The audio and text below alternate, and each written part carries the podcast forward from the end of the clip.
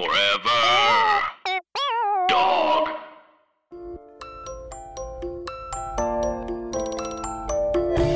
This is Nicole's Grey's Anatomy. She's watched the show like a lot of times.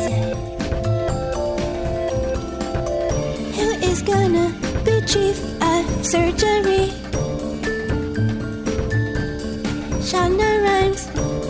Show and it is really, really good.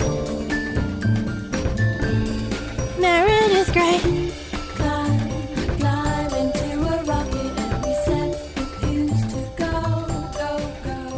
Hello, and welcome to another episode of Nicole's Grey's Anatomy. I am uh, very happy to be sharing the episode that we recorded with Caitlin Puckett, who's a wonderful comedian in the New York scene and uh, has a really interesting Grey's journey where she did not like Grey's and then returned to it and uh, and saw the light, so to speak.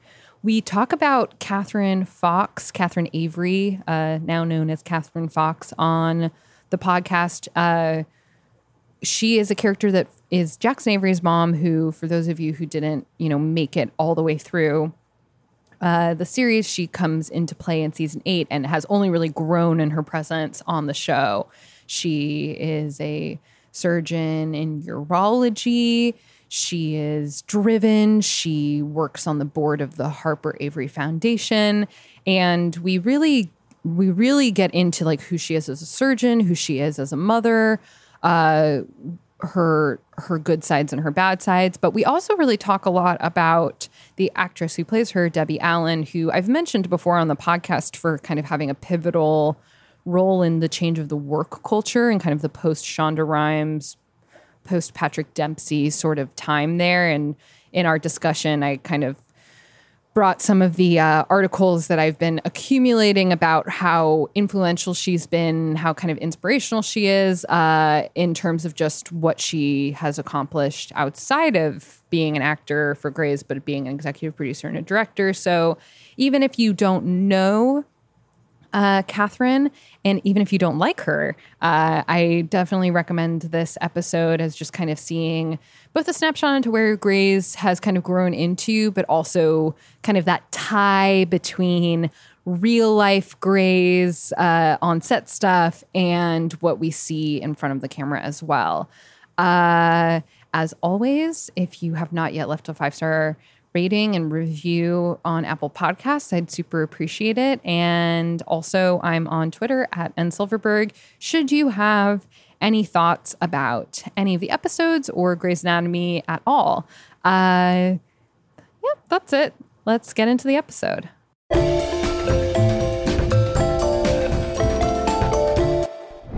Hello, and welcome to another episode of Nicole's Grey's Anatomy. I am here with my friend, a Grey's Watcher. She's a comedian at UCB. It's Caitlin Puckett. Hello. Hi. Oh my gosh, I I am so excited to sit down and talk Grey's with you because I actually don't know how much we've really like gotten into it before. We haven't, which is wild I know. because obviously you're a very big fan and How did you know? What what tipped me off? Moments before we started recording this podcast, someone, another incredible Forever Dog host uh, from the, the podcast, The Unofficial Expert, which you should listen to, Marie was like, Oh, what's your podcast about? And I was like, this is actually a humiliating answer to have to explain. Like, you know, if you know, you know. And I and I told her, and she was extremely polite and was like, oh. so anyway, yeah, I do have a podcast Grey's about Grey's Anatomy. sounds a certain way to people if Yes. if you don't know it. if you don't know it, but if you do know you it, do. it's actually a totally normal use of time and actually uh, smart and important. it's changing the world and, and, and helping my career. Those are the two main things that you can like definitively say about being a TV writer hosting a Grey's podcast. In any case, enough about me and my wild successes. um, so what is your Grey's journey?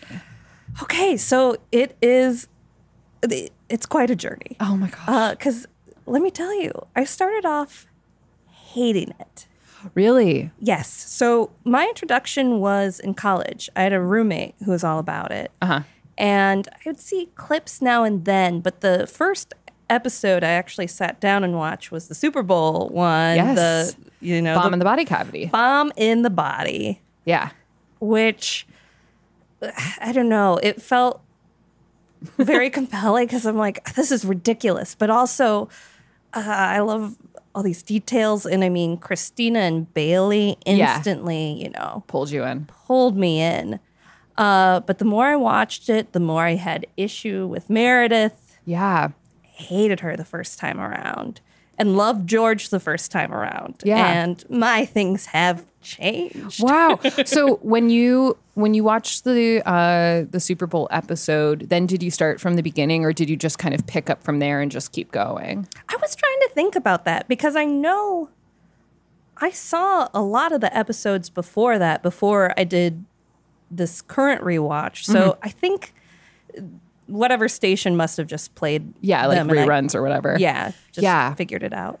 because I, I only ask because um, Maritza was saying uh, a couple weeks ago that sh- that she had started picking it up around like season three, and she didn't go back and watch one and two until she was around like maybe five. And I was like, oh, that would be so interesting to like. Shayna Taub said something really similar, like uh, it that she started with eight and then started over, which that one actually is um, more more bold, more brave. Shayna Taub is a genius, and I trust her. I trust her judgment, but I also was like, how did your brain make sense of any of that stuff?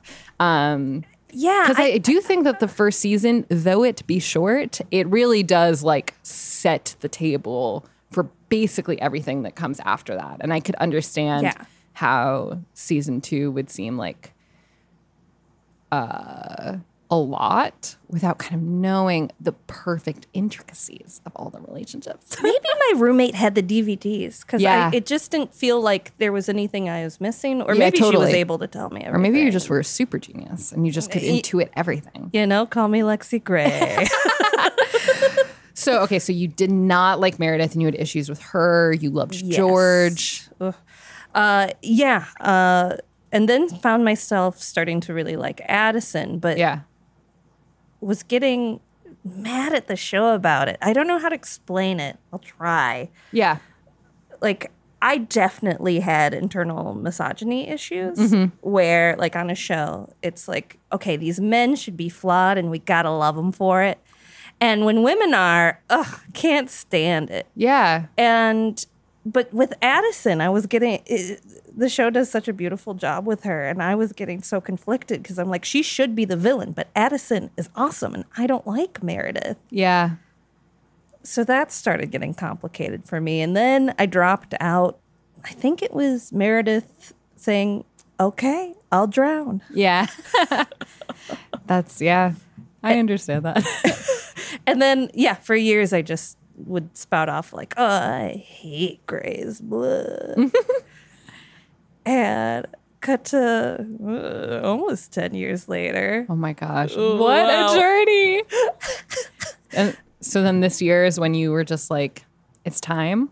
Yeah, earlier this year, uh, I so I work from home Uh-huh. and from a computer, and I go crazy if it's just silent Mm-hmm. in the home. So I've just started putting on shows that I don't really have to pay strict attention to. So I started with America's Next Top Model, Love it. perfect show because I just need to look up sometimes to see what they're doing for a shoot, and then I can go back. yeah.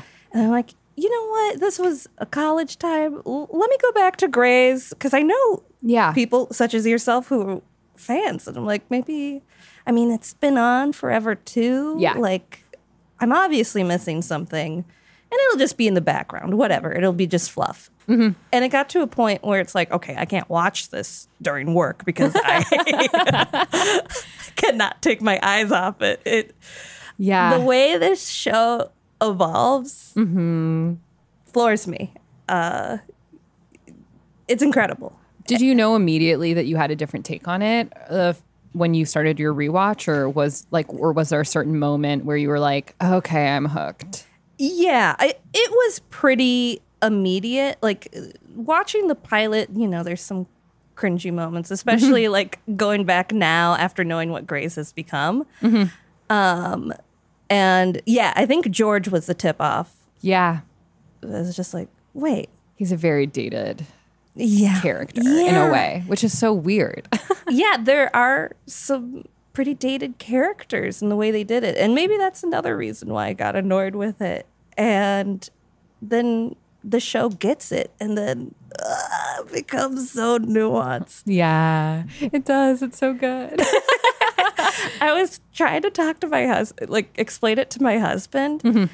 And I ended up comparing it with the Beatles. okay, yeah.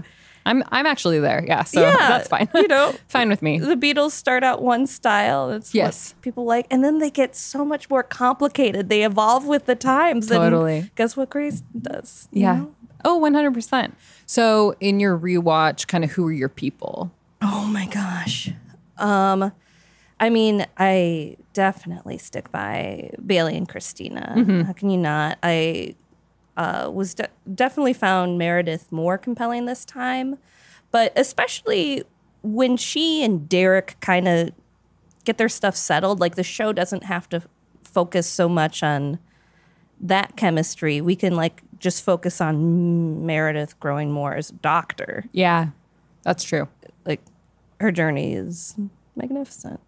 Um, oh my gosh. I mean, for like when it began to be the new class of doctors I didn't know from the original watch, Yeah. Callie and Arizona, big time. Yeah, I mean they're the they're so good. Ooh, that's the best. Callie Callie is I mean I I don't love Callie right away. Like um Callie being married to George was like not really a plot line I liked and I didn't really feel like I understood who Callie was except for as a foil to George of like she's so sure of herself. She works with bones. Like that was kind of my my understanding of her and then what Yes. what then what she kind of grew into as like this woman who uh, has like incredible friendships and she's a really driven doctor and her stuff with um chief resident was like super compelling to me like it's a great arc and then everything with erica and her friendship with mark sloan like all of that stuff i was just like in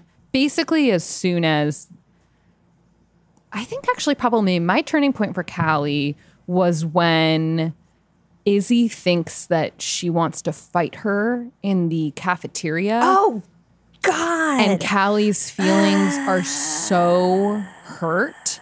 That's when I was like, I'm Team Callie. Like, I think from here on out, like 100%. Callie had such a sad start. Yeah.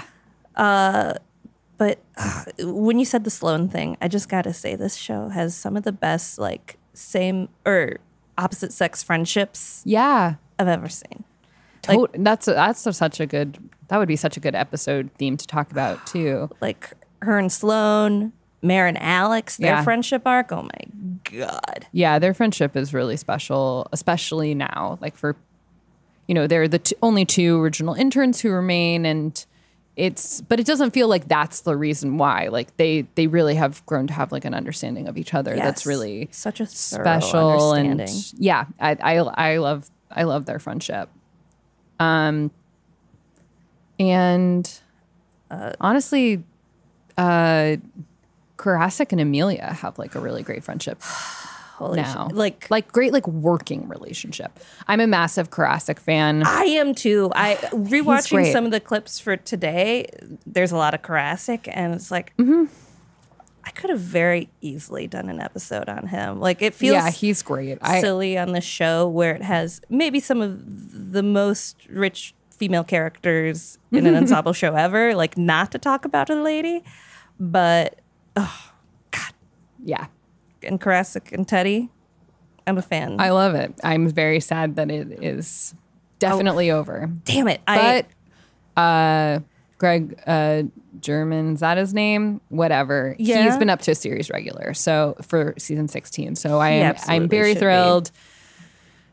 To, I, I I can rest easy knowing that we're still gonna get Tom Koracick. But yeah, interesting an interesting um Actually, there's like always like also an implied like Koracick, Catherine Avery like sexual thing. Oh, there definitely is, And I've always Catherine been does really not interested in that. it for Richard. No, she doesn't. But I honestly love that. I love that Koracick has. I love that Koracick has like had sex with as many people at the hospital as Mark Sloan has, but he's just like a totally different character. But Koracick is like um also uh, a horny guy. He Is that the right way to say that? He's a horny guy. He's Uh, a horny guy. He will, you know, yeah. I mean, he like slept with April which and oh, that monologue after. Oh, so good.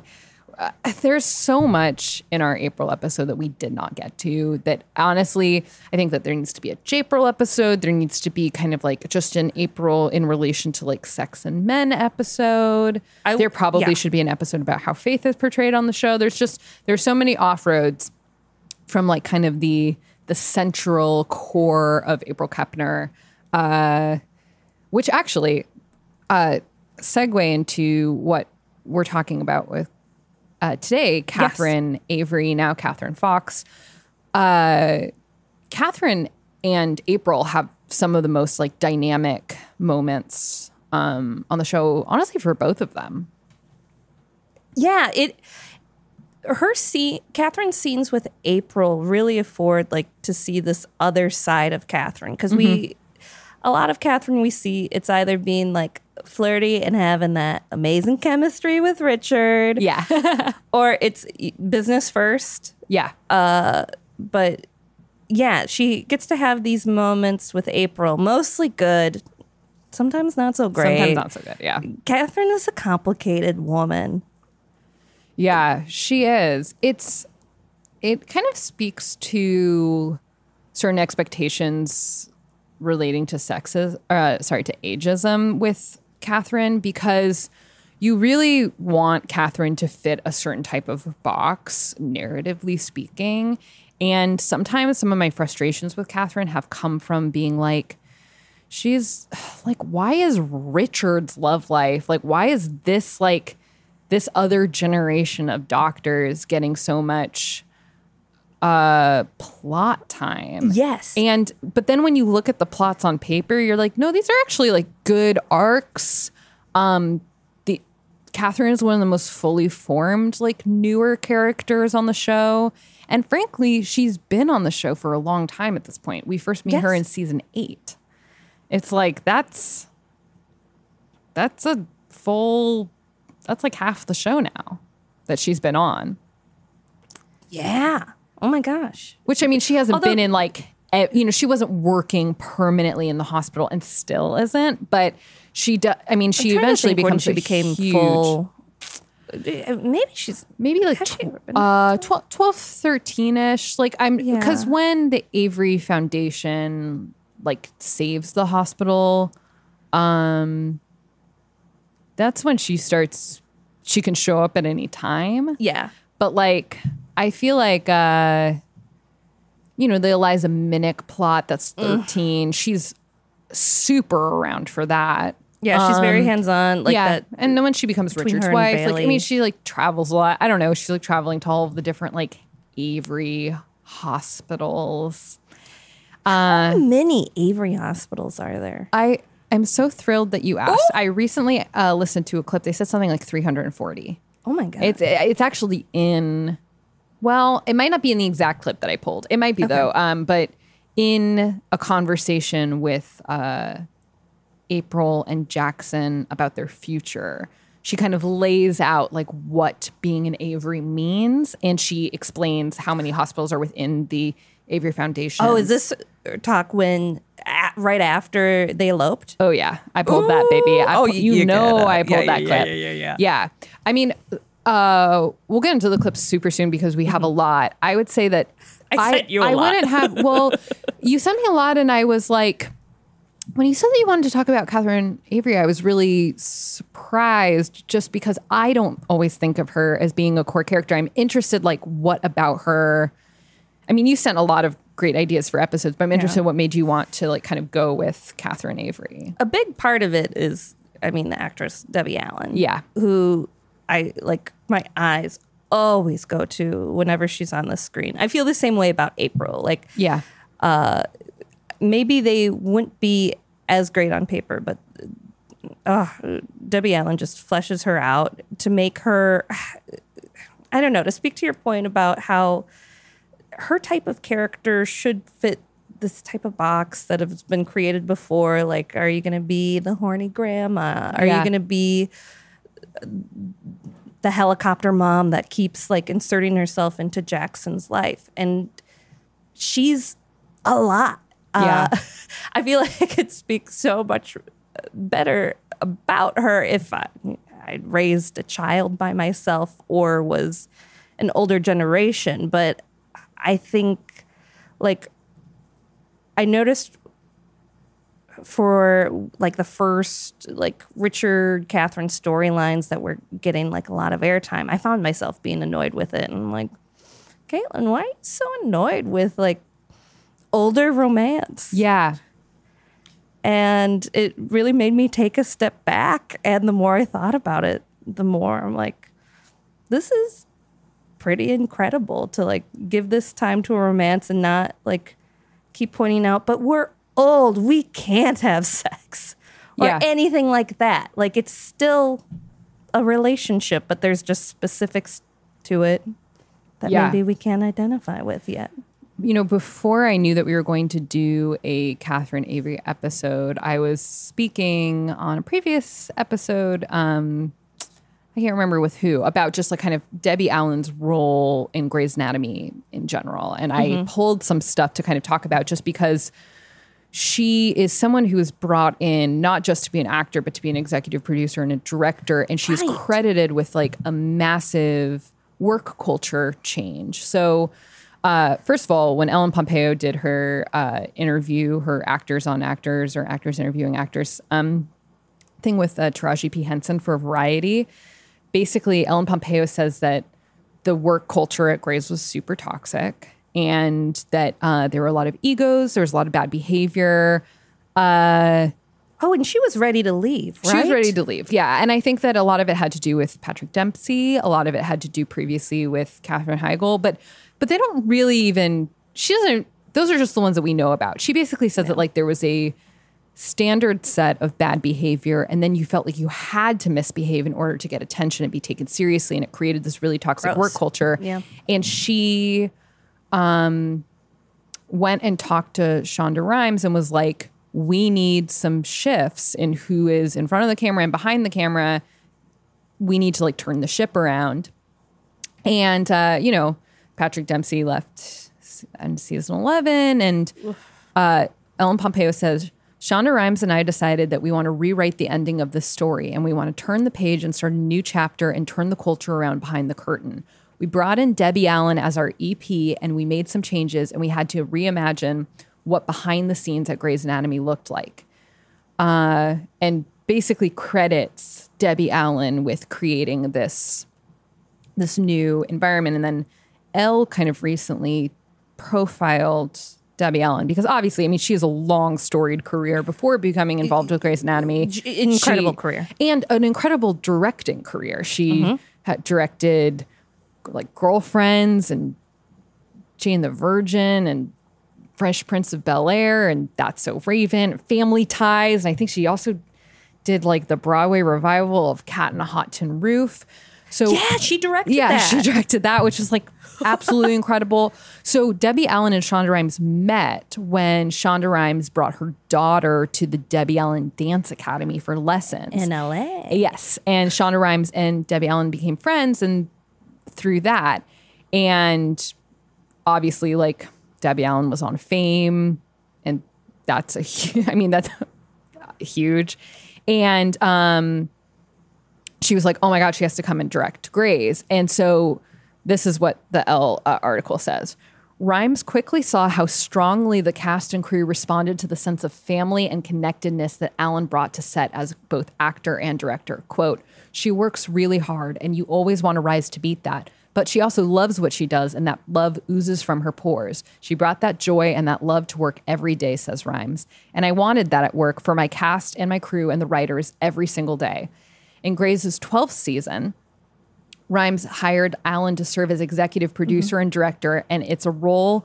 It's in that role that Allen may leave one of her biggest marks on the entertainment industry. Her job requires her to put together a slate of directors each year, and she made it her personal mandate to put women in the director's chair, both cis and trans, for at least 12 of the 24 episodes per season. Um, and, you know, she's she's helped Ellen Pompeo learn how to direct episodes. She's helped uh, Krista Vernoff. And so she also is like training this new generation of like women directors, uh, like mentoring them and prepping. And uh, Krista Vernoff, who's the showrunner, says, I have never in my life, personally or professionally, felt as mentored as I felt by Debbie as a director. I've never felt as seen. I've never felt as safe. The fact that I overcame my own terror to say yes to directing has everything to do with the fact that it was Debbie asking me to do it. I trusted her. I felt her wisdom and her support and her strength and her willingness to whisper over and over in my ear what my strengths were. Pompeo felt that same sense of support. I knew she would have my back, she says. I knew that she was not going to let me fail.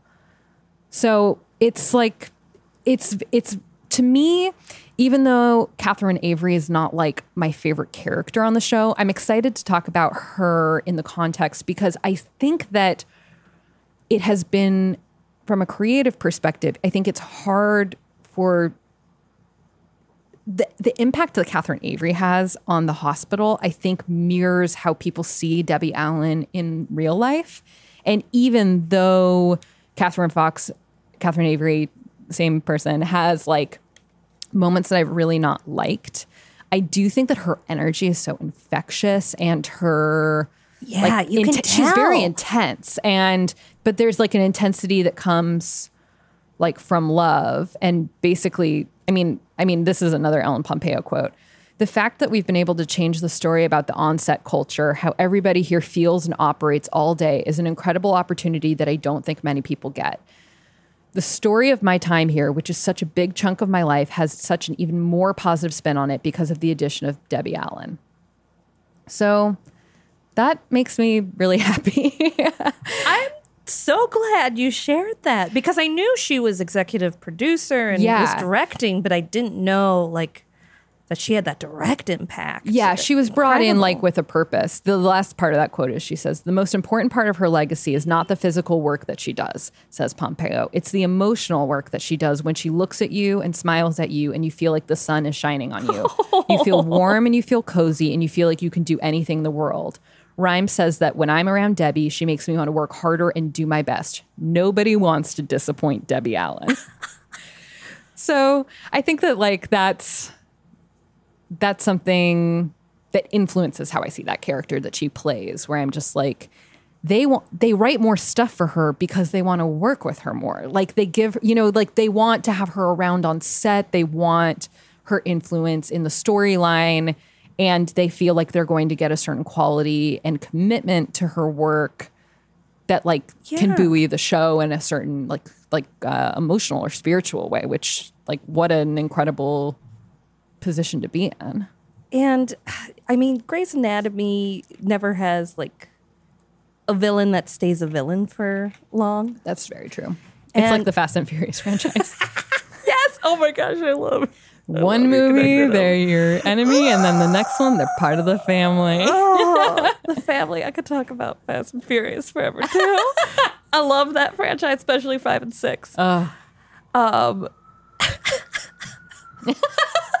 Sorry, I just What if you got just so started, like, weeping? Oh, five and six. I love the family. Um, I totally forgot what point I was talking about. You said that a villain doesn't stay a villain for long. Oh yeah, I think kind of thinking about it, maybe her more so than other characters. Uh, do she, she has some villainous moments? Yes, which I you sent me your moments first, and so Right. I I rather than usually how it works is I feel like me and the guest each choose our own moments, and uh, sometimes they overlap and sometimes they don't, and then maybe I'll go and I'll fill in the blank based on what I see is missing. But you sent me a bunch of moments, and I was like. These are amazing. I think almost everything is here except for the few moments where she really has been villainous. And so I kind of tried to fill in the blanks a little bit uh, of moments where I thought that Catherine uh, made me upset. Like I like watching her was like you're wrong. This sucks. Uh, but those are earlier on. It's been a while since she's done something that Yeah, I think the last kind of villainous thing I can think of that she did was uh, not really communicating well with Richard with the Minnick thing. Yeah, that's exactly how I feel. And that was like season 13. Uh, okay, we have a lot of Catherine Avery uh, clips, but the first one that you chose, which is makes a lot of sense, is kind of the first time that we we meet her. Yeah, I feel you can't pass up this moment. So first of all, Catherine Avery is a urologist. She or she's she's a surgeon. She deals. I mean, you know, I've talked a lot about how sometimes they expand a specialty into a personality and like flirty, Yep. like Yep. brassy, uh, blunt. You know, uh, un- unembarrassed. Catherine Avery works with penises and vaginas constantly, and she wants to talk about them, and she is not embarrassed, and neither should you. And sex is an important part of life, etc. Yeah. that is a main. I mean- main theme, and in so much, so much of what she does. Um, this first uh, clip is Catherine Avery coming. You know, Jackson's mom is coming to the hospital. Season, is season eight uh, to do a penis transplant. It is one of the least realistic ways to introduce a patient. They are in an auditorium full of doctors, and she asks a man who's a patient to disrobe in front of all of them. He doesn't show any embarrassment. No, he's like, face. like, like they try and justify it being like he agreed to be our guinea pig, and it's like that doesn't mean that you agreed to like just like drop. It's fine. Anyway, uh, in this kind of place, just because we're going to kind of go into all of these different like offshoots. Uh, April is like Facebook friends with Catherine Avery and like idolizes her, but she's like bashful about like, you know, sex. Uh, Jackson is like very embarrassed by his mom in general. Somewhat understandably, if Catherine was your mom, I think you'd be like It'd be a lot. a, a lot. And yeah, okay, so that's that's kind of we're in a we're in a big auditorium right now. Wake up, everybody. I know, I know, it's grand rounds where we have to sit and listen to somebody talk about how somebody did something and here's how they did it, and there's not enough coffee in Brazil for this. well, not today. Today, we are going to do. Today, I'm going to change a life and maybe make medical history too. And I can't do it alone, so who wants to step into the future with me? Woo! That's April. Okay, that's that's all right. That's a start. Let's see if I can get a few more. Ryan, honey, would you come out here, please? Everybody, this is Ryan. Hi. Ryan, could you show everybody what we're here to do today?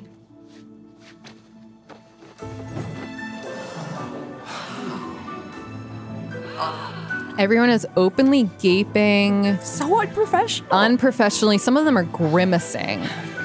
Ladies and gentlemen, I'd like to invite a few very lucky residents to scrub in on this country's first penis transplant. Still naked. Still naked. Okay, title card. Absolutely have to love it. Created by Shonda Rhimes, of course. Thank you, Shonda. Thank you, Shonda. Thanks to a case of penile cancer, Ryan underwent a full penectomy 11 months ago. Good margins left him basically cured and cancer free. So that's gone. And today we'll be replacing the other thing Ryan lost. A suitable donor has become available here at Seattle Grace, Mercy West, and Ryan generously agreed to fly out and make this day a teaching opportunity. Who wants in on it? Hello, that's more like it. Uh, Mark Sloan Plastics. Isn't penile reconstruction the standard approach in cases like these? Why a, a transplant? Well, I can answer your question with a question. Do you like your penis? Yes. It does the job. If one day it wasn't there, wouldn't you want it back? Or would you be satisfied with a reconstructed organ that has very little function? Satisfied? No, but that's Neither not would the- Ryan here. Yes, this is new ground. But here's a young man with his whole life ahead of him. He's still With the will naked, just a standing there. With the fine. bravery and selflessness to help advance medical science along the way. So let's give Ryan a hand. Come on. Ryan's smiling. Ryan loves it, I guess. Now let's give Ryan a penis.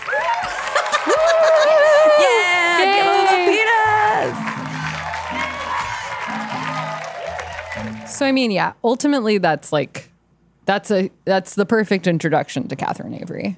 Truly, she is charisma. She's she's yelling. She's winning over she's winning over people who don't aren't on board. She's embarrassing Jackson.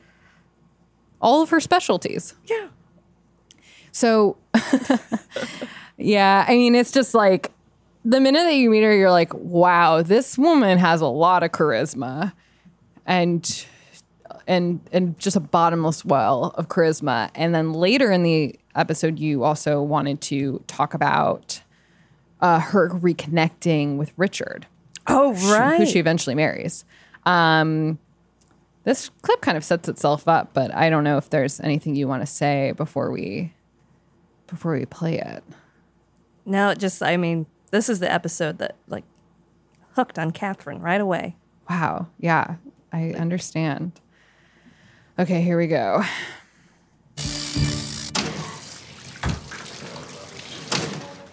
Catherine Avery. Richard Weber. Oh, shame on you.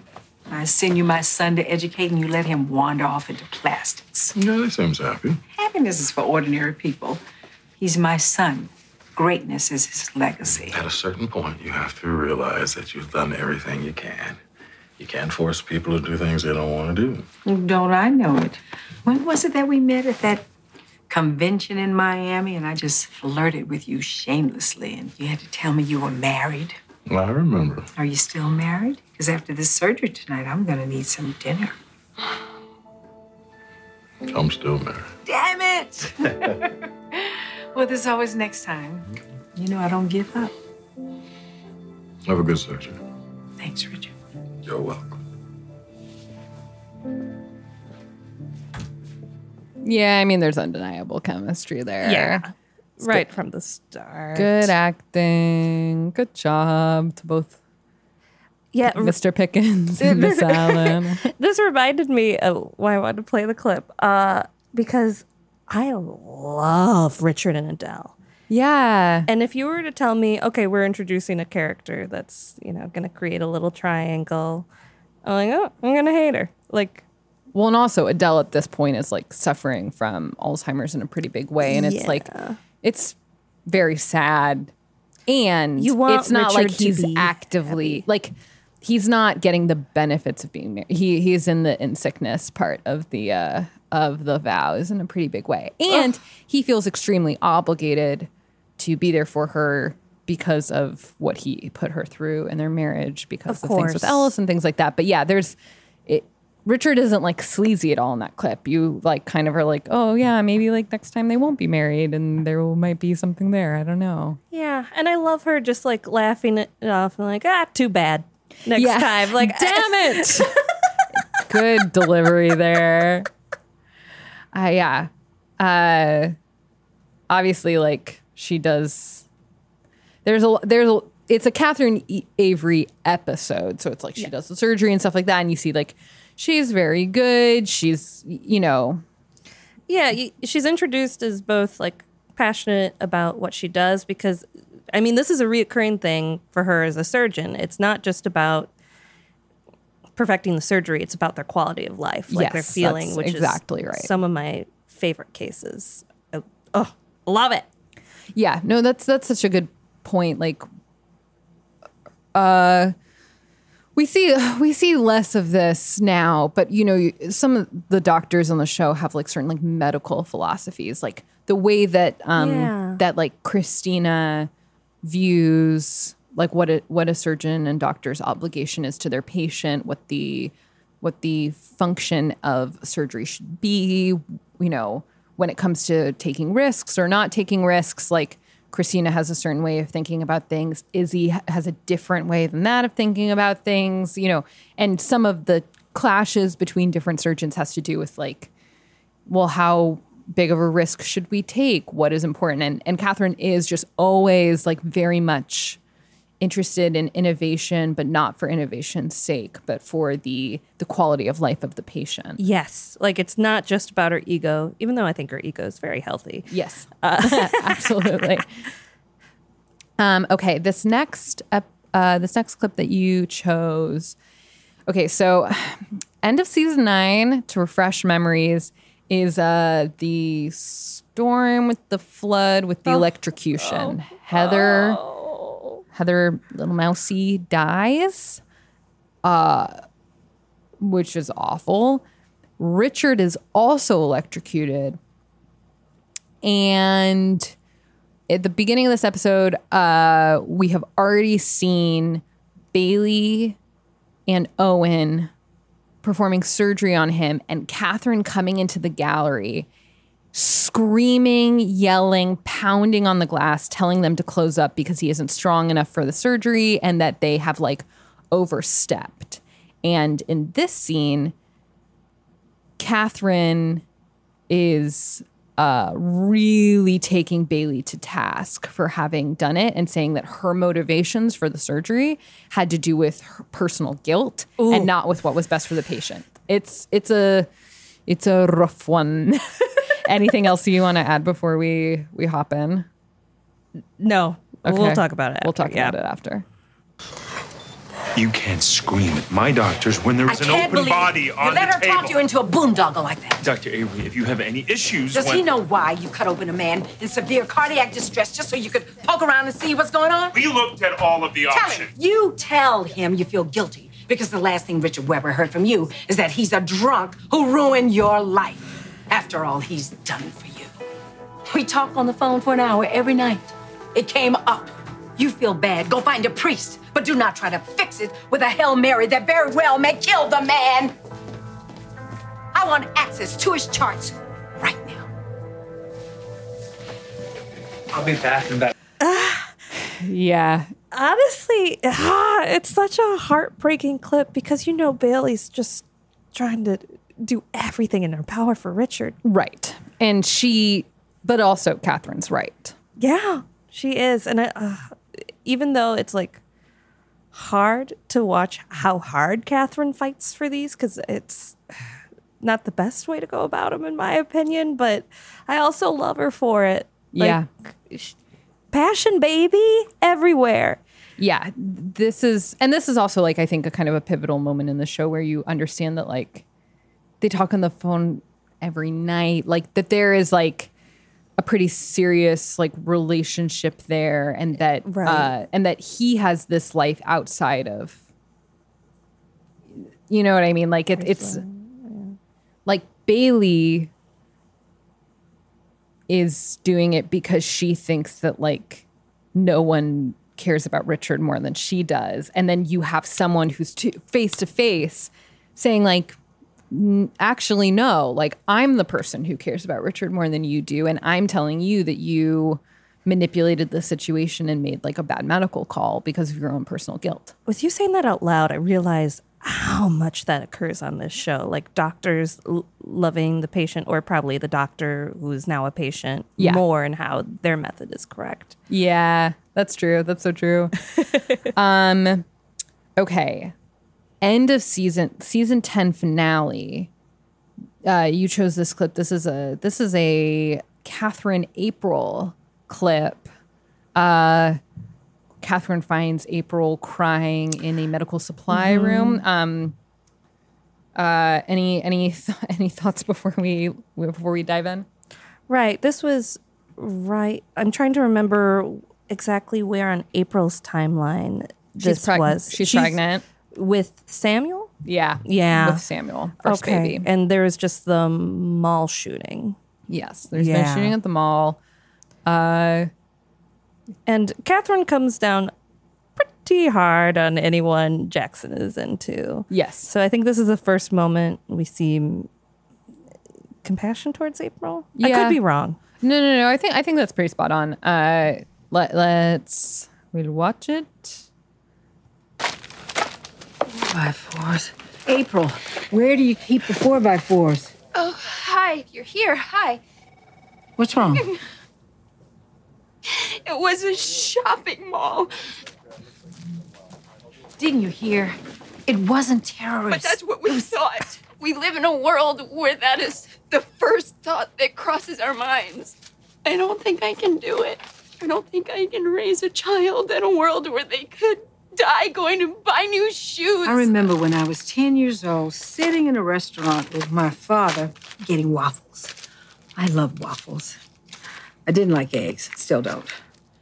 This was 1960 in Texas, in a town so small it probably has forgotten its own name by now. And I remember some ignorant young men telling us to leave, dumping my father's food in his lap, throwing hot coffee on him.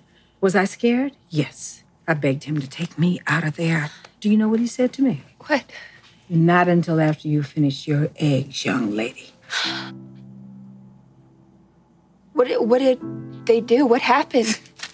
Nothing. They went on to bother somebody else. He wasn't afraid, so they didn't have any power. April, there's always gonna be stupid people. There's always gonna be accidents. But that's not what defeats you.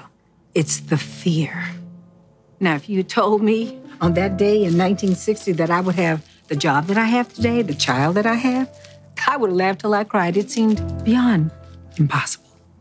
But this is the way the world changes, sweetheart. Good people raising their babies right. Come on. We're the four by fours. We got things to do. We got work to do.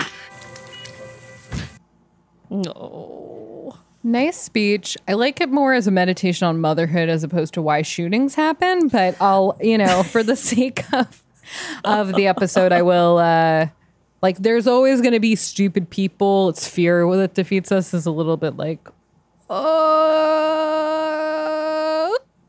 I can't like I don't remember enough about the episode now, but her response to "Didn't you hear? It wasn't terrorists." Like, uh, Didn't you hear? It's like, yeah, I mean, it always like what does what does that change what what does does that even happen? mean? Yeah. I- yeah. I don't know how to unpack that, so Yeah. I, I'm gonna be with you and just stick with it on the meditation on motherhood, Yes. which is beautiful, and also a reminder because Catherine isn't on as often as other doctors. We we just don't know as much of her backstory and yeah. how much she's true. been through, and that's just you know a tiny little sliver. Right. And we do like come to learn that uh that Catherine married into the Averys. Uh which I mean, they don't really talk about it to my memory a ton, but she's like this black woman who married into this like elite medical white family. Her husband, who was like an, essentially like the heir to the Avery legacy, decided that the name was too much pressure. He left the whole family. I mean, he like leaving Catherine to be a single mother, a surgeon, and to kind of continue to take on this like Avery uh, weight of, you know, of this high bar of performance, but also the foundation and things like that. And it's, it, I mean, it's implied that it's just like her excellence as a surgeon is just a very small part of why she is like such an impressive person. Uh, right. It, it- one thing I've always wondered about her, I mean, yeah, it has to be the name and the power, but to stick around your ex father in law Yeah. and for him to like keep her around, like I'm, I, I would love to more know more backstory. There. Yeah, to me, it's like always kind of been like narratively like confusing. Where I'm like, yeah, why didn't you just make her like, like okay, the way that I, I think I've talked about this before, where I feel like it's like they created Jackson as being like this, like you mean the Harper Avery word? You're that Avery, and then they had Debbie Allen, and so then they had to kind of like reverse engineer like how this we've already met Harper Avery, he's white. Like I felt like there was like a lot of like kind of having to fill in the blanks of like what the backstory is based on who was cast in what role. Um, but uh, it it they do it in a way that never takes away from like how impressive Catherine Avery is, even though you are kind of like. Why did Harper Avery even let Catherine Avery like for the sake of Yeah. the grandson? Like you know, it, Like, it's they it- it- did get divorced, right? Or were they still married on no, paper? I think they were like I think they were divorced and he was like in Montana, you know, running his bar or whatever that we find out he does. Yeah. Uh yeah. it's so weird.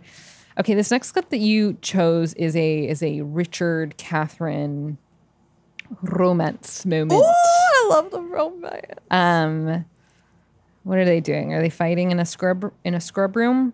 Is that what this is? I don't know which one this is. I mean, that's what they do. yeah, we'll find out. Okay. Here we go. Well, The streets are empty where we used to roam, and the cars are on fire. Do you need something? I need to make one thing clear. Mm-hmm. My manhood has not been damaged here. You may think I have a problem with powerful women. You're having one right now. No, right now I am having a problem with you. We are having this problem. And the problem is I hurt you. I hurt your feelings, and I'm sorry. I came to you last year intending to propose, but I let our professional differences stop me. We love our work, it's everything to us. So it's easy to prioritize it. I made that mistake before. I don't want to make it again. Let me stop you right there because I don't think I can do this. I, it's just happened too many damn times with Jackson's father, with you. You work, you work to make something better, and then it just all just falls apart every time. I know, it's true. In fact, the only thing I can truly promise is I'll probably hurt you again. Oh, that's really enticing. Uh, And you'll hurt me. And I'll come right back to you again when you do. I'll accept the risk because you are worth it, because you matter to me, because I love you. And I'm not going anywhere. Love pours down like a waterfall. Booch. Can't escape the It's a good it's a good speech. I feel like Richard doesn't get a ton of those. Yeah. He should get more. I could have done this whole thing about Richard. Love Yeah, Richard. He's I- very dad to me. Mm-hmm. Uh, yeah. I mean, this is kind of what we're speaking about earlier of like, for lack of a better term, old people romance. like No, that's the right a- term. necessarily about like how we're old, but these things they bring up like very much speak to a relationship at this point in their Mhm. life and just I really like the relationship at this point. Like Yeah. it's sometimes relationships don't feel so healthy on Grey's Anatomy. Yeah. Uh-huh. And oh, really? um just a yeah. couple. I mean, they have good communication, which sets them apart just from the get-go from a lot of other Yeah. They uh, do their for the most part. Actually, yeah. The only time they really run into issues is when they decide not to communicate. Yeah, and I also think that like um so kind of similar to Cristina and Burke, like the agreement and and I mean and actually Meredith and Derek ran into this as well, like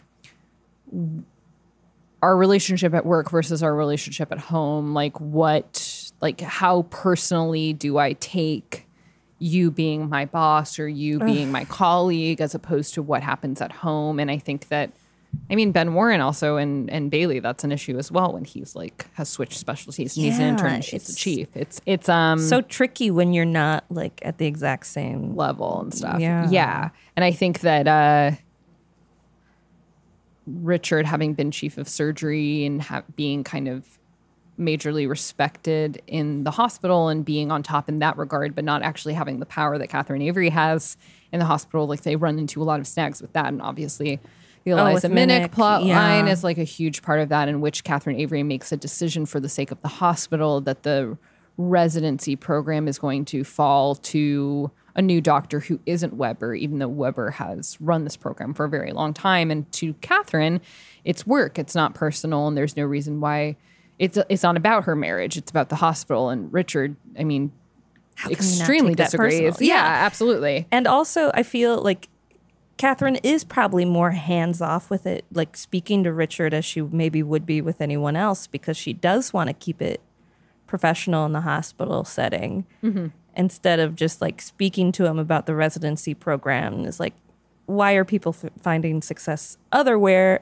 or other places, and we're giving them second chances here? Yeah, totally.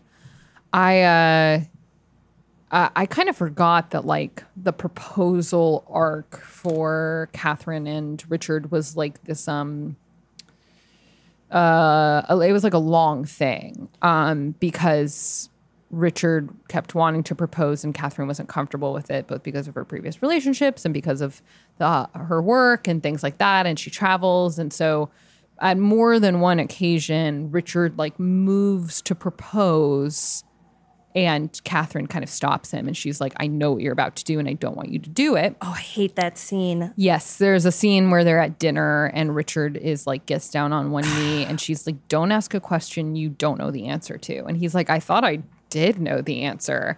And it's very upsetting.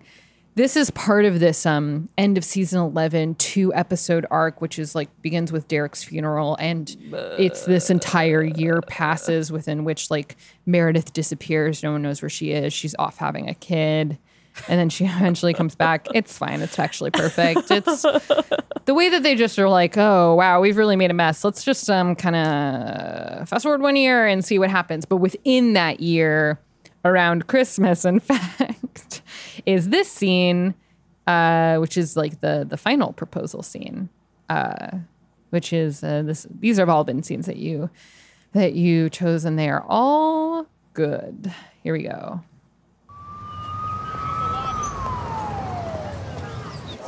Also, this is just a normal day in the Richard hospital. Richard Weber, Like people are just working. Yeah. I'm mad at you. She's at the top of the I'm stairs doing in the something lobby. I swore I never would. I'm asking a question when I don't know the answer. Because What's going on? because you're worth me standing here like a fool announcing how I feel in front of the entire hospital. I love you, Richard Weber. Yelling. I love you. She loves to yell. And I would very much like for you to be my husband. that is, of course, if you would like it too. Everyone's holding one another.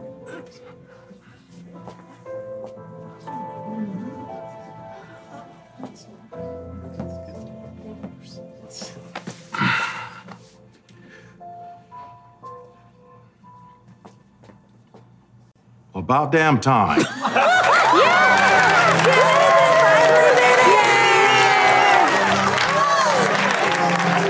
Insane. I mean, I have to say, I don't like that scene. It's an insane proposal. What? Why does it have to happen like that? Is there something I'm not remembering from the end of season 11 where like it had to be this public declara- declaration? The fact that they're just like at work and everyone's like busy, busy, busy. She's like, Richard Weber. Um, well, I think of it as because she knows this is what Richard wants. They speak to it when he is about to propose to her at the restaurant Uh-huh. and how he's been trying to cut back on the romantic things. And the way he was going to do this was him cutting back. Yeah. Like Richard's a big old romantic. So Yeah, that's so true. Th- and something about some it being public may have come up. okay. Regardless, I hate it, but I, I but I do I do respect I do I mean the line It's about true damn time is very nice. It's just like every other part of it where I'm just like Oh boy, it's just it. It definitely feels like a late Grey's, a late era Grey's scene. I also think she's uncomfortable, which is why she's yelling. Like I don't Yeah, no, there's like character work that went into it. It's just like, uh, it's just not totally for me, but that's okay. It's not the Not way you'd want to be proposed to. Uh, certainly not. But it's also not the way that I like want. It's just like not. It's just not really my type of scene. Uh, but I, but I like get it. I do get it. I do under. I under. I understand it. Um, Okay, this next scene that you that you chose speaks exactly to what you were talking about earlier about how like um quality of life is such an important part of of how she is and I don't know, do you want to set up kind of what's happening in this episode? Yes. Oh my gosh. I This is Ooh, season 14 I- now. I love this arc of all the special mini projects the doctor the millionaire contest. Yes, What there's this it? like there's this contest. It's this weird thing where like Jackson has come into a massive, like an un- inconceivable amount of money, and he has like secretly donated a certain amount of money to the hospital to create this prize where you come up with like a medical innovation and you win like a million dollars in order to help research created or something yeah, like that. Jackson wants to compete, which okay, fine. like, yeah, I, I respected what it was trying to do just in the context of the show of like getting people back into like failing and trying medical innovations it actually the contest itself didn't totally work for me because i'm like there still are no patients where are the patients but yeah. But the medical innovations themselves I, are great like, like uh, truly on paper. so bailey good. makes this thing for your butt i can't remember what Oh, it does I want to say butt blaster, but I know it's not. No, I think that. they they do make jokes that's called butt blaster. I can't yeah, remember yeah. exactly what it does.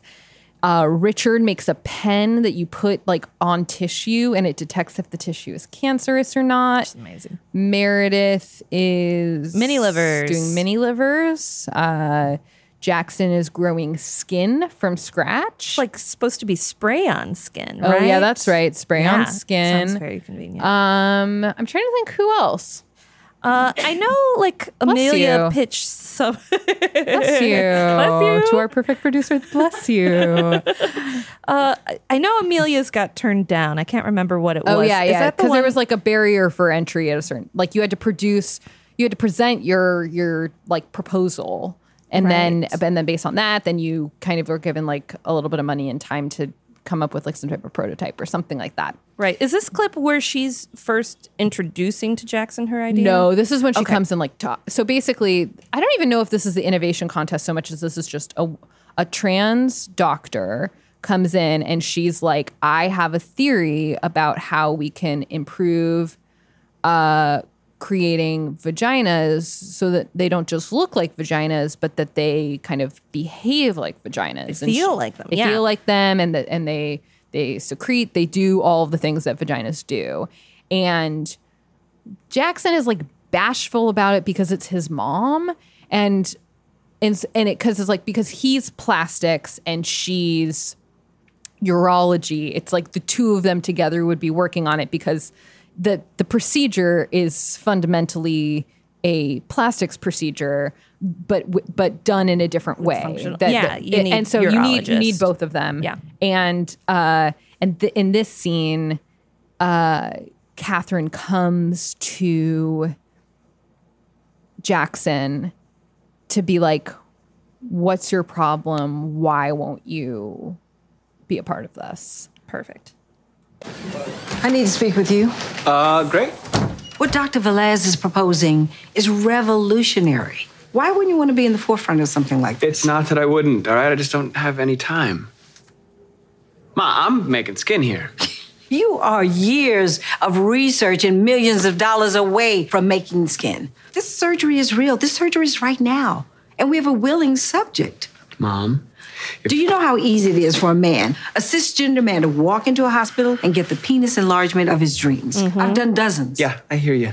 I do, okay? But come on, vaginoplasties already exist too. I do a bunch of them every year. Just because something works doesn't mean it can't be better. We throw billions of dollars a year at perfecting little pills to make erections. If we know how to perfect this, why shouldn't we? Why shouldn't we help people like Michelle feel for the first time in their lives like their bodies match their souls? That's what I'm doing. That, Mom, that's literally what I do every day. Jackson, do you have any idea the rate of attempted suicides in people with gender dysphoria? 41%. 41%. This surgery won't just change lives, it will save them. But go on, make your little skin. Make your little skin. Make your, Your little, skin. Nah. This is a really good example for people who are not current on Grey's on like kind of what Grey's is doing with like uh with with topics in the news. this is like a great example. Like they give a character a point of view where they give a speech that has like statistics in there where you're like, why does this character know these statistics? And it's like very effective. And I think that it's it's effective when you think of it of like what is it like to be uh not someone who knows a lot about trans people watching Yes. this. That is like what this is for and that is that is the context in which it's like especially excellent. Like they have done in the last couple seasons so much stuff about uh, health insurance, um, police brutality, uh, consent, uh, medical bias against women. Uh, the Me Too. Yeah, me, me too. Trans rights. Like they definitely have taken on a a pretty hefty load of like a very, I keep calling them a very special episode. Yeah. Uh, because a lot of times I think when it's done kind of ham-fistedly, it does feel like you're being as someone who is like already aware of the issues, it feels a little bit like you're being lectured or like it's not it's being kind of uh like shoved into the episode in a way that doesn't feel natural for the sake of being topical. right Yeah. right it's like they want to you know I, I have i've spoken at length about the season 15 episode that got so much praise about the woman who was um, sexually assaulted being like treated by joe and made to feel supported by these women lining the halls with um have you that that I- episode that's, the episode they actually submitted the for episode Emmys. I paused on. Yeah. like because I'm not done with 15 yet. Yeah, I, I, I personally did not care for that episode. I didn't like it. But you then try and think about like Grey's still has an audience of millions of people, uh, many of whom are not like uh, they don't personally know trans people. They don't have, they're not in communities that are willing or open or comfortable talking about their own experiences with sexual assault. like the only context they get for trans is from shows, from movies. Right. Like trans characters are the only trans people that they whose experiences they hear from and things like that. And so Yeah. that speech, it's like up until that last moment, I'm actually like 100% on board. And then she's like, Do you know what the suicide rate is? I'm like, Okay, listen. Y- Yes, but come like gender dysphoria like ugh, okay but i do think that it does speak to it, it, it part of the reason why it works better than i think some of the other very special episode moments mm-hmm. is because it fits so neatly in with what catherine's actual philosophy is as a doctor. And Perfectly, we and yeah. it's and it's honestly like we already saw something extremely similar when the first time that we meet her when she's talking about doing a, a penile transplant where she's like it it's not about the appearance it's about the function it's about the quality of life. Having a a penile reconstruction that but it's not functional it can't do the things that your penis did like that is not the same. That's not the same. Uh so i it's a it's a good scene but i do have to say that, that there is like there is that element that it plays pretty heavily in a lot of recent Grey's uh, seasons that is not always my favorite thing. The statistics? Just like the, um, like for example, Bailey has a heart attack. She goes to another hospital that is not her own hospital, and they disbelieve that she's having a heart attack, even though she's chief of surgery at another Right. hospital. And she, over the course of the episode, gives several speeches about like the percentage of women who are disbelieved about their medical conditions and things like that. And some, and it's not even just the statistics. Sometimes it's just, it sometimes grates me a little bit just how, um, it's just not, it's just not done artfully to me always. Sometimes it is. like April has an entire crisis of faith because an unarmed black boy is shot by police and she like this is like the first she's heard of it and she has a biracial son sorry daughter i mean she did have a biracial son for like an hour. I'm sorry i'm being very Sorry, Samuel. oh samuel rip your bones broke every time you moved it was horrible horrible horrible. But i think that like uh mo- mom- episodes and moments like that are just cu- currently uh uh Meredith is has committed insurance fraud uh, in order to protect an undocumented child, and But we did insurance fraud already. we're back. We're back doing insurance fraud. This time it uh, has to do with uh, undocumented workers and baby jails. Undocumented workers, undocumented anyone, undocumented uh, uh, citizens, uh, people who live in the country who need health care. That is what like season 15 finale is hinges on. And it's to me, it's it's just it's uh it's just not how we always used to do things here at Grey's. uh, but I think that this is actually this this speech is actually a good example of how it, it when it's done well for Yeah. the most part. When Yeah. it like it fits in with the character philosophy, it's a question not of um, believing a certain thing, but of participating in a medical process. It's not like, do you believe that trans women, if they want one, should have a vagin va- Vaginoplasty? Vaginoplasty. I was gonna say like a vaginal. I was trying to describe exactly what they were making out of the perineum, but I can't remember. It's like I think it's just like the vaginal canal. In any case, it's like it's not like a question of like, do you believe she should have one? It's like, do you want to be a part of this? Do you want to scrub in on the surgery? And like that's when I think it gets like stronger. It's not like you're not asking Jackson Avery to contemplate trans rights. You're saying like, do you want to do your job to make a woman's life better? Yeah. And if not, like, what's your fucking problem?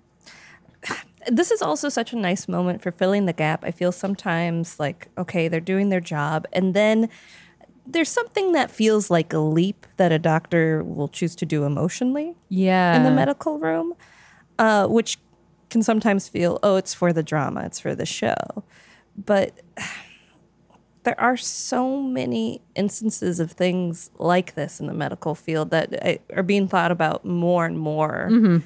And I love them for bringing it up. Yeah. I love it. Well, also the part specifically where she's talking about like how much money goes into, you know, like erectile dysfunction pills. Oh my Oh my gosh, we did a segment on Full Frontal last year talking about um talking about uh, um uh oh my god, I just blanked on it. It's uh a PCOS, uh polycystic uh, ovarian syndrome. And Oh, I have that. Hell Yeah. yeah. so many women do. It's awful, and the money that uh, just the the gaps in money of like what we use to study diabetes, what we use to study like uh, epilepsy, and like and then based on how many people are affected by each thing and how much money goes into it, and like stuff like PCOS and um, and uh, endometriosis are Yeah. like are like two things that like affect as many people as diabetes affects and there's like no money that goes into it. And uh and maybe because of Grey's more people know about that now which is that is a net good. Even if it doesn't make my favorite version of tv it is a net good to get the message out. Yeah, I maybe this is going on too much of a tangent, but uh, no, I thought about this episode when I went in uh, like a few weeks ago. I had to go in to get um, an vaginal ultrasound to just check if I have cysts. Yeah. and they use a wand, but they have to put a plastic cover over it. And the plastic cover is not the shape of the wand. It has a like it's plastic Mhm. and it has a rectangle end. And that makes sense for like factory production. I'm sure that's yeah quicker, but for comfort, absolutely not. Yeah. There are studies talking about how um, so many of the gynecological um, tools were designed by men who don't actually know like what it would feel like to have it in a vagina.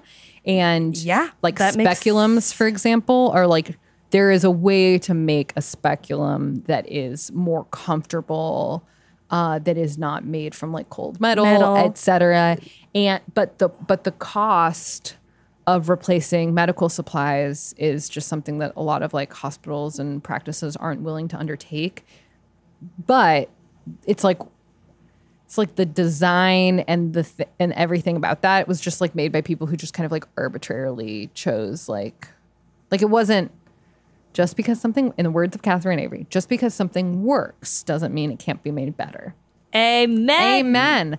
Okay, this is your last clip. So in season 15, Catherine has um, cancer and uh, she has she's spinal cancer. Yeah. and it's modeled after one of the writers for Grey's who is living with cancer, and basically she's written about this. Like, it's um, it's a type of cancer that can't be eradicated completely, but it can be, uh, you know, shrunk, kept manageably, and then you just kind of keep checking on it and keep treating it to the best of your ability as you go on. And the idea is that you like are living with cancer forever, but it's better than than not living, Right. Obviously, and that is like what Catherine functional. like has. Like Catherine's cancer cannot be eliminated completely, but she can experience treatment so that she can walk comfortably and things like that. And Catherine makes an absolutely terrible patient.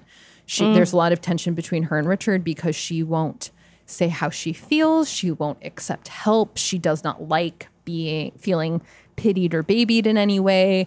Meanwhile, Jackson and Richard are like, this is how we express love by being with you, by helping you, by worrying about you. And there's like a serious emotional incompatibility where Catherine is actually actively angry about how she's being treated. Also, because she's like, I don't feel sexy, I don't feel like myself, etc. So in this episode that you chose, there's like a party for Catherine, but I honestly already can't remember why.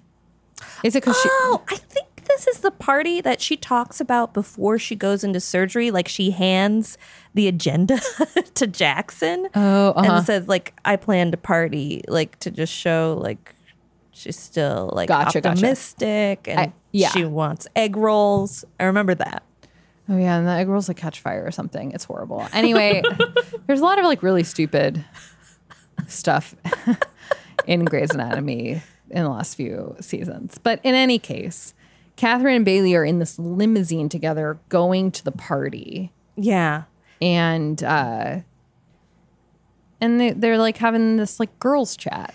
And it's kind of the first girls chat. Like they've come to understandings and conversations, but it's been a bumpy road for Catherine and Bailey. Yeah, there's like power struggles about like Bailey is chief of surgery, Catherine is on the foundation for the hospital. Like, who's really calling the shots? They're both protective over Richard. Um, yeah, there it is a bumpy road. Yeah. So it's Um, nice to for them to have this moment. Yeah. Uh, th- there, it's like a runner for the whole episode. Like they're on their way to this.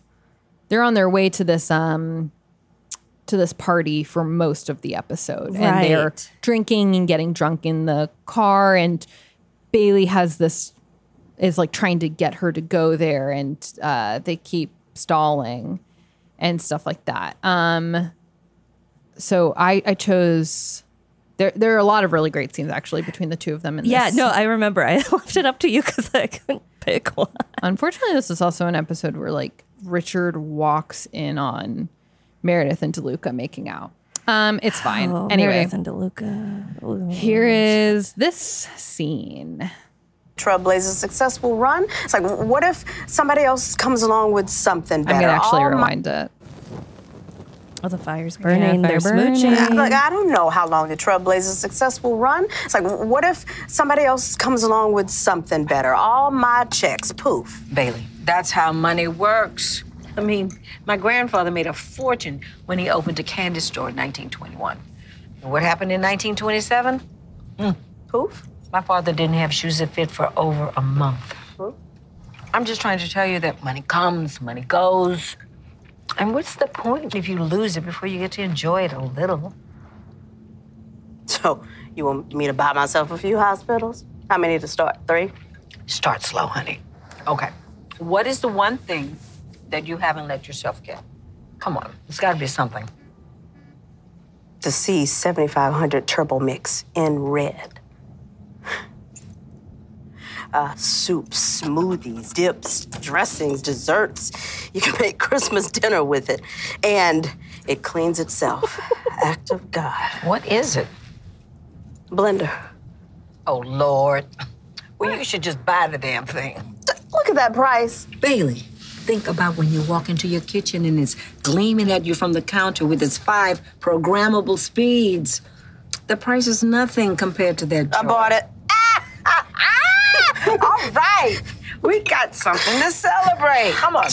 No, no, it's almost eight o'clock. We need to get to the party. Oh, please. I'm not going to that.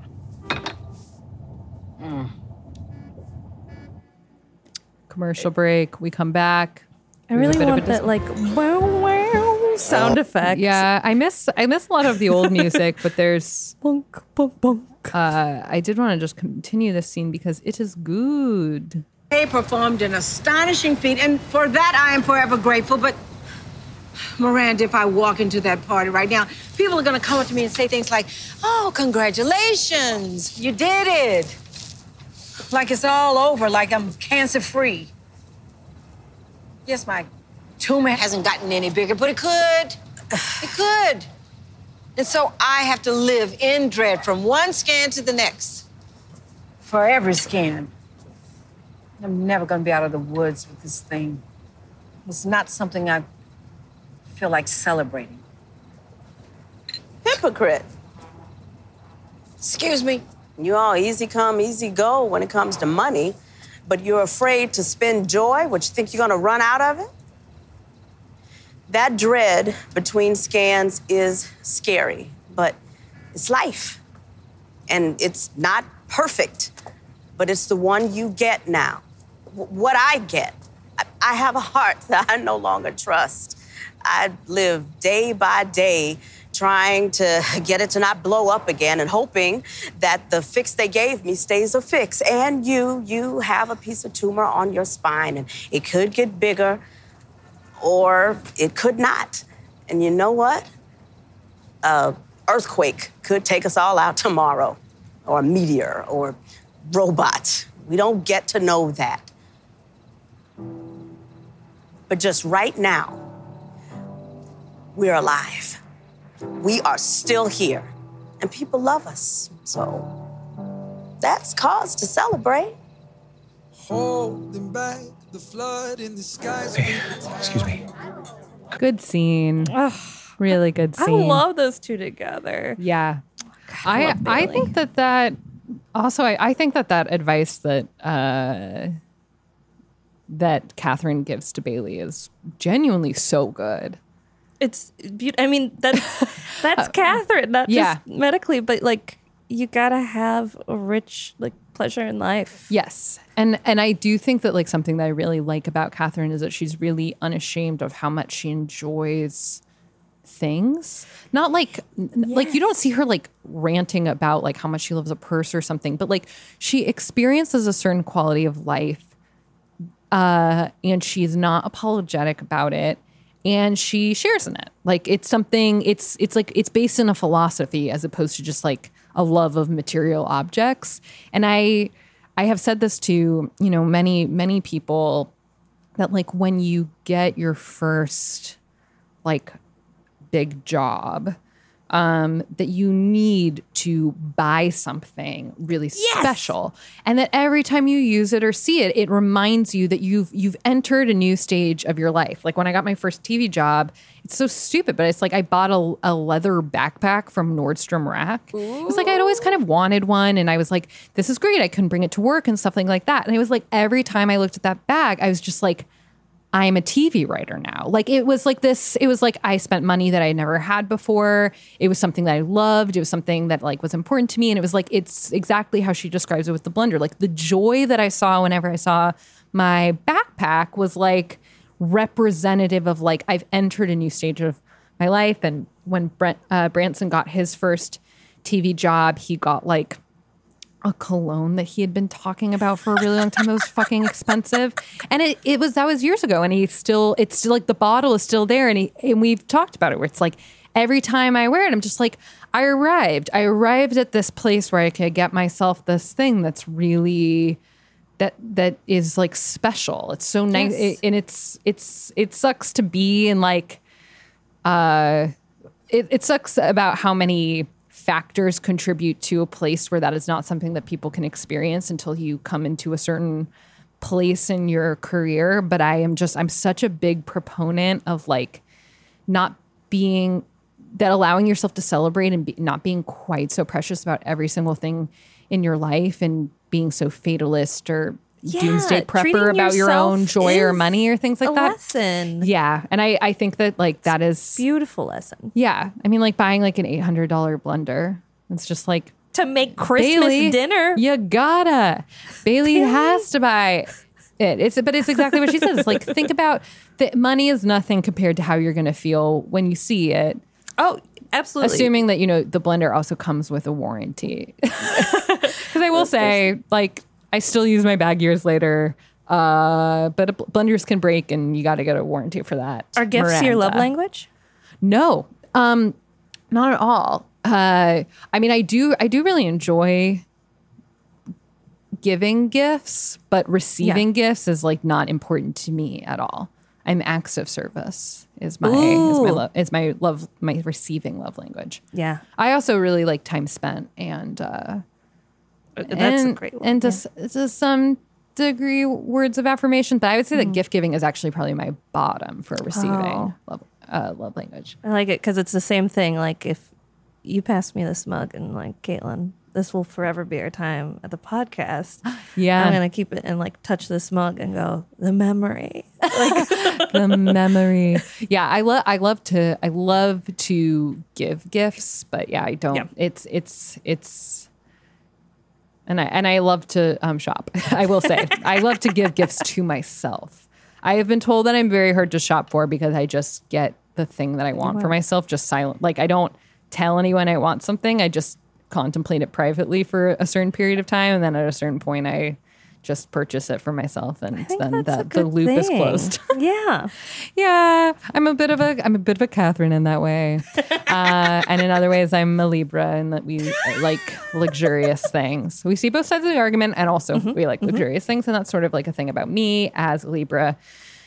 Oh, it is almost our time, us Libras. And, TikTok, October's and coming, After then, that things will be fair, justice will be served. Um, okay, so th- that is the end of your clips, Catherine, which I think paint a very compassionate and passionate Mhm. picture of a woman who works hard, plays hard. Yep. Uh, I, I have a few clips that are, are I would describe as being a devil's advocate. Let's go. okay, so so here's my thing about Catherine. Catherine uh, ha- works extremely hard. She has a healthy ego, as you would describe, and I think that she, at times, is not uh, empathetic, and she can't see past her own desires. And a lot of this comes into play when it comes to uh, April or anyone who threatens, she sees as a threat to someone who she feels protective over. So, like, I Particularly Jackson. Yeah, Yeah. Jackson in particular. But, like, even when she's yelling at Bailey, even though uh, she's right, yeah. like, that was like an inappropriate thing. Like, she's the loved one of uh, like she was abusing her own power as being on the foundation in order to see the medical charts of someone who's like uh care she really shouldn't be participating in from a medical perspective Yeah. because she isn't I mean neither should Bailey frankly. Like but it, but I do think that when it comes to stuff with Jackson sometimes Catherine's a real bitch and she's and she can sometimes be cruel. So I have just a couple clips um to kind of just show this other side of Catherine that I think there are some people who don't like Catherine, and I think that those who don't like Catherine, it's because of this type of stuff that she does. Uh, and this, there are more instances than what I'm going to show, but I do think that like it's not really a complete picture of Catherine without showing these instances where she really is like mama bear in a way that hurts people. yeah. So in this first episode that I chose, this is mid season 10. Um uh Jackson and April have eloped and and first and foremost, Catherine's feelings are hurt because she wasn't involved in the wedding or anything like that, and she feels left out of the loop. But instead, what she does is she comes in and she absolutely terrorizes April about a prenup. That like they didn't get to do this prenup because they eloped. And it really like hurts her feelings are hurt, and the way that she deals with it, I think, is really shitty. So here we Mhm. go. I'm sure it was a shock. I mean, I was shocked. I can't even imagine what you must be feeling. Actually, I can. I can't imagine You know it what, because I. babe? Don't. She doesn't care. But I know why you're here, Mom, and I could have saved you a trip. I already called Mike Ferris. The time to call Mike would have been before you stood up at that barn. Oh, wait, who is Mike Harris? Ferris, he's our attorney, Avery Foundation. Protects our financial interests. I mean, are you suggesting that I'm after your money? I have no idea what you're after, dear. All right, that's enough. You're not gonna march in here and start questioning my wife's character. You want to talk about her character? She left a man at the altar. She broke his heart and humiliated him in front of everyone that he loves. I have no idea what she's capable of, never mind you. I am not interested in your money. Wonderful. That's what I said when I married into the Avery family. And you know what I did next? I signed a prenuptial. I said I'd handle it. This is totally inappropriate. What's inappropriate is the engagement was 15 minutes at a rest stop on the turnpike. Fortunately, postnuptial agreements were created for moments like this. And this meeting is over. Jackson, It's over. Look at this. I,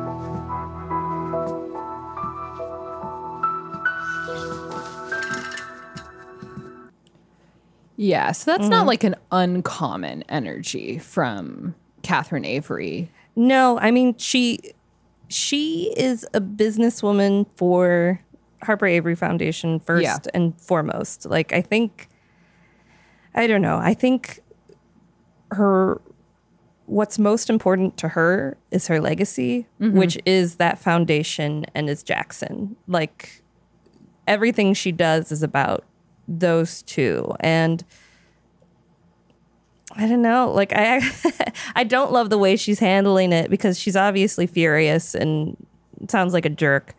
But I don't I didn't love her sta- April standing up what's his face at the wedding. No, I mean, Yeah. yeah, it, it's true. It's just like, And I mean, I she just she doesn't know April like we know April. Right. So I- think it is fair of her to question. I just don't love how she questions it. And Right. I, I think it's the same episode. They meet again. yes. Yeah. Uh, yeah, they, they meet again a couple more times in, in that episode. I just thought that that one was like, that's how she starts. Right. Like, she doesn't start off by just being like, hello, so there are actually some procedures. You're an Avery now. Here's what that means. It's like, this bitch did this thing. Okay, so another another uh, kind of similar thing happens uh, a few seasons later. So April and Jackson get divorced. Ah, yes. And yes, when yes, they yes. get divorced, uh, April is pregnant.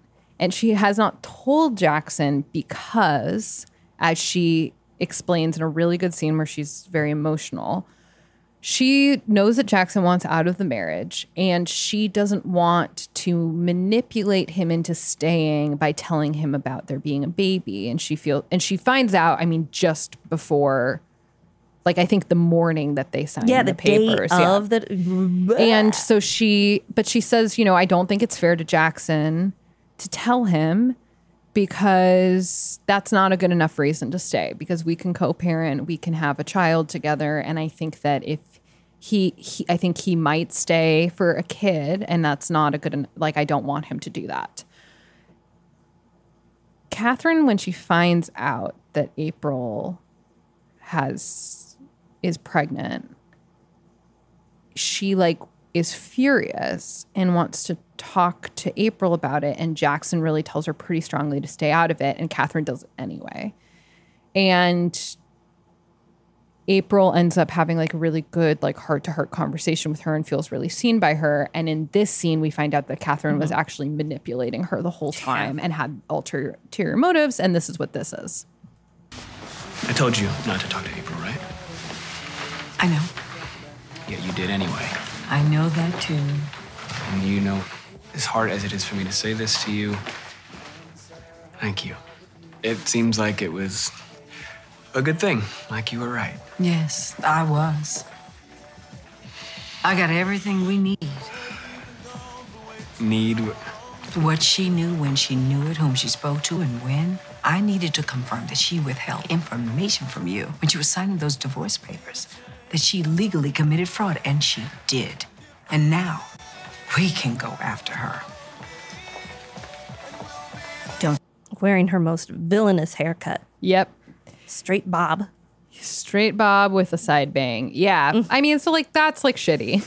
yeah, I mean, I, we come to find out later. What is it that uh, Jackson's father went to the other side of like left her and took Jackson? yes. And sh- so it's But like she, I mean, I'm not, I didn't show the scene, but the scene in which she retrieves this information is like the most Gross. emotionally manipulative. Like she like goes to her and like empathizes with her pain and like is like, I'll always be there. Like it's this like really, yeah, the way she goes about it to just be so manipulative, and you don't even see her like consider it or debate about it talking to Jackson. It's just straightforward. We got the ammo. Yeah. I mean, again, yeah, chalk it up to Jackson's her number one priority, but it does make her come across as super unempathetic and just yeah. I mean, there's also like an interesting. I didn't choose any of this stuff, but there's also like an interesting um thing with her, like when you find out that she paid off people who had accused Harper Avery of sexual misconduct. Like she had like facilitated like paying them off and NDAs and things like that. And Jackson's really hurt by it, and she basically says like. I was in a room full of men, and the only thing I couldn't have stopped Harper Avery, but the only thing I could do was make sure that they had enough money to like lead their lives. And I make no apologies for what I did and stuff like that. But I will just say, like, Catherine Avery is like a morally complicated woman. Like the way that she justifies her own actions. Like she is not as much as she's as a doctor. means. I think has all of the right priorities. I think as a person, it's not always true. Okay, so this last clip that I chose is after Harriet has been born. and this scene, it's like, it's really hard for me to understand because basically there's a part in this scene where Catherine says to April that she can't hold her baby. April wants to hold her baby, and Catherine, and, and April's hurt because she gave baby birth on the like, you know, counter or whatever. Oh, this is when Ben did the Yeah. So she's like recovering in a pretty big way. Right. And so she can't like physically like lifting herself up in the bed is like uncomfortable, but she can certainly hold her child.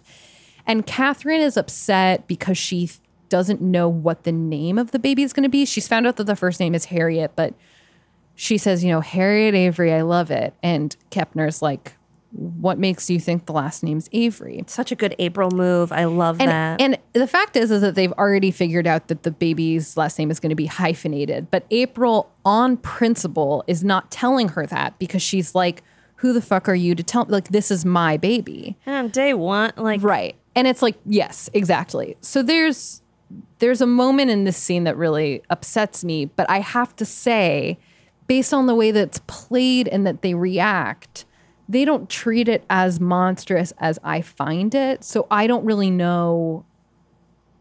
Like to me, I think that like what happens is horrifying. Like when she says that, like you're not allowed to hold your baby, like you're too weak. Like yeah, I don't remember that. I remember the last name thing. I'm very Yeah. eager. So we'll, we'll see. We'll see like what they Yeah. actually intended, but how it comes off to me really upsets me. Okay, let's go. I mean, she's your baby. You can call her whatever you want. Mm, just as long as it's Avery. I'll say this Avery wasn't my name either. But I took it on and I built it into something. And the name that I built will open doors for this little girl. I'm just thinking of her future. Yeah, well, the name Kepner means something too. What? Where I come from, it means good people, a tireless work ethic, a fair and honest price for quality pork. people you call when you're in trouble. Yeah, it may not open doors, but Kepner means something. Now, can I have my. Ah! It's all right. It's all right. I've got her. No, Catherine, I can hold my own baby. No, April, you can't. No, you can't. You nearly died bringing her into this world. You did something superhuman, so now you get to rest and heal. Harriet's just fine. She's got her grandma, and that's what grandmas are for. So now just relax. Sleep for an hour. You're gonna have her whole life to hold her. Rest and heal. She's gonna need you.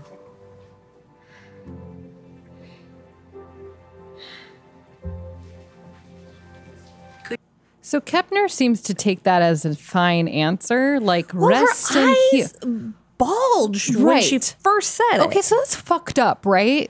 No, it like it is. It, like That- I, so I watched this scene when I was looking for stuff for the Kepner episode. And it like I had to like take a lap. I was so upset.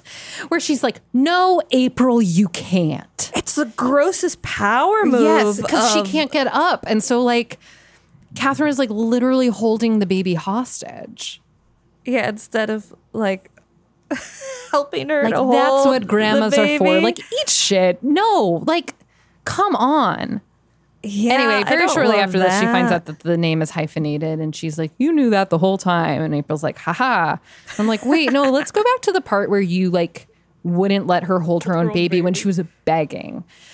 Anyway, I hate to end it on that note, so I chose something else that was just I think is nice, but like Okay. yeah, but that's my counter argument about Catherine. Like as as strong and impressive of a woman as she is, she sometimes does some things that really upset me, and I don't blame anyone who doesn't like her or thinks that maybe she's given the benefit of the doubt too much. Yes. What I chose for to not end on such a bad note was before she has her spinal surgery. Uh, they pipe music into the room and everyone dances. That's very so sweet. It, it's very sweet. Debbie Allen loves to dance, as we all know. Oh, I looked at her Twitter the other day. She put up a clip from when she was in Dreamgirls. I urge. Oh yeah, I, you, I saw that exact clip. It's her so good. dancing. Yeah, she's incredible. It's amazing. Okay, this is a fun little scene. Everyone's dancing at a certain point. That's what you can't see. They're in the OR, by the way. I will see you when I wake up. Jackson? Where's Jackson? One for the road? Oh,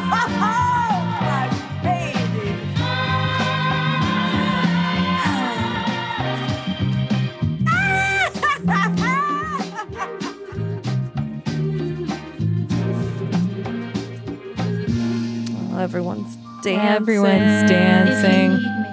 Boke's dancing. Oh, with Koracick. Oh my gosh. No matter where you are, no matter how far.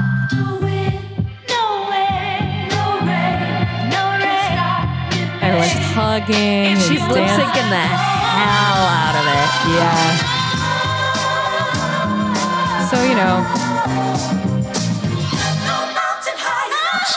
It's a very good clip, and I really recommend people watch it because it's very fun, and also Debbie Allen just like undeniably is an amazing dancer. Yeah, I mean, what a great clip to end on. yeah. I didn't want to end with her denying April her baby, so here's this, you know? But also, like, she's a testament to Grey's, especially as to now. Like, it would be so easy to make her more evil. Yes. Nicer. Like, this is a She's a woman complicated- with flaws. Complicated. This is this is how people work. Yep, it's so true. Oh, I feel like we did a good job. I mean, I feel like that, you know, there were a lot of clips it, to do it, but it's Yeah, like, yeah, I mean, digging. that's that's Catherine. That's That her. is Catherine. Catherine. Um, the only thing left to do is a chandelier. yes. Uh, and you know what a chandelier is. You just watched all 14 plus seasons of Grey's. I actually watched Scandal in between too, so I'm gonna. Oh my God. God bless you. I, oh, love. Well, love a lot of it. Yeah. You know. I, I, I, I famously stopped watching Scandal around season three, but one day I'll return. That sounds about right. Yeah, no, that's the cor- I think the correct time. One day I will return. You don't need to. Fair enough. Won't return, but I probably still will. There will be a time where I'm like, I have to. Okay. Would you like to kick it off or would you like me to? Uh, I'd love it if you would. Okay, great. Let's see. Let's see what I can find. Uh, how's how's this? Hmm, well, not quite right. Always love Look to at Joe's just do that. Yeah. Uh, what about this? Oh. Oh, you know what? I actually can think of what this episode is from. It's great. Do you guys remember this? It's a classic. Um, I can't remember exactly what's happening, but I can see it in my mind. Oh, I've watched Grey's too many times. No, I haven't. Um, okay, what about this? No, that's not right. What about this? Okay, yeah, this will do.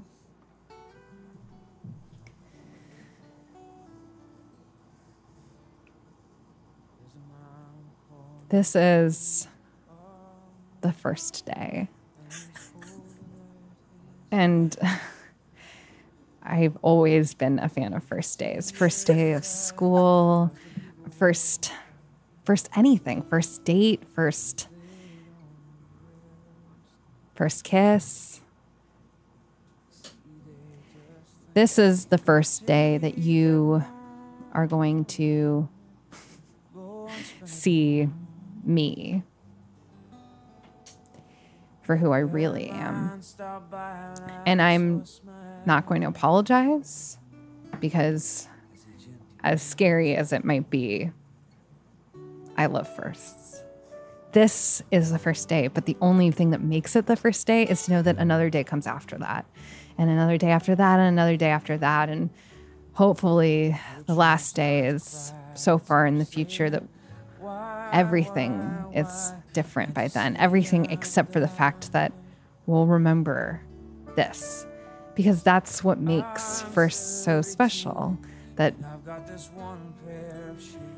a first means that there's nothing behind you.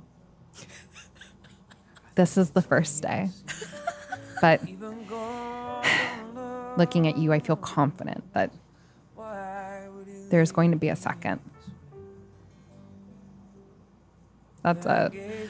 You know, thank you so much. I that one actually was not my best, and I'm confident with saying that. But I a little bit behind the scenes, we have recorded the last three days in a row, and I only have so many oh. ideas. okay, hopefully I'm I'm a lot faster with finding a good song for you. Okay. Oh my gosh. Let me be inspired. Get by ready. this song. You know, you know, it'll just it'll all just come. Hit me.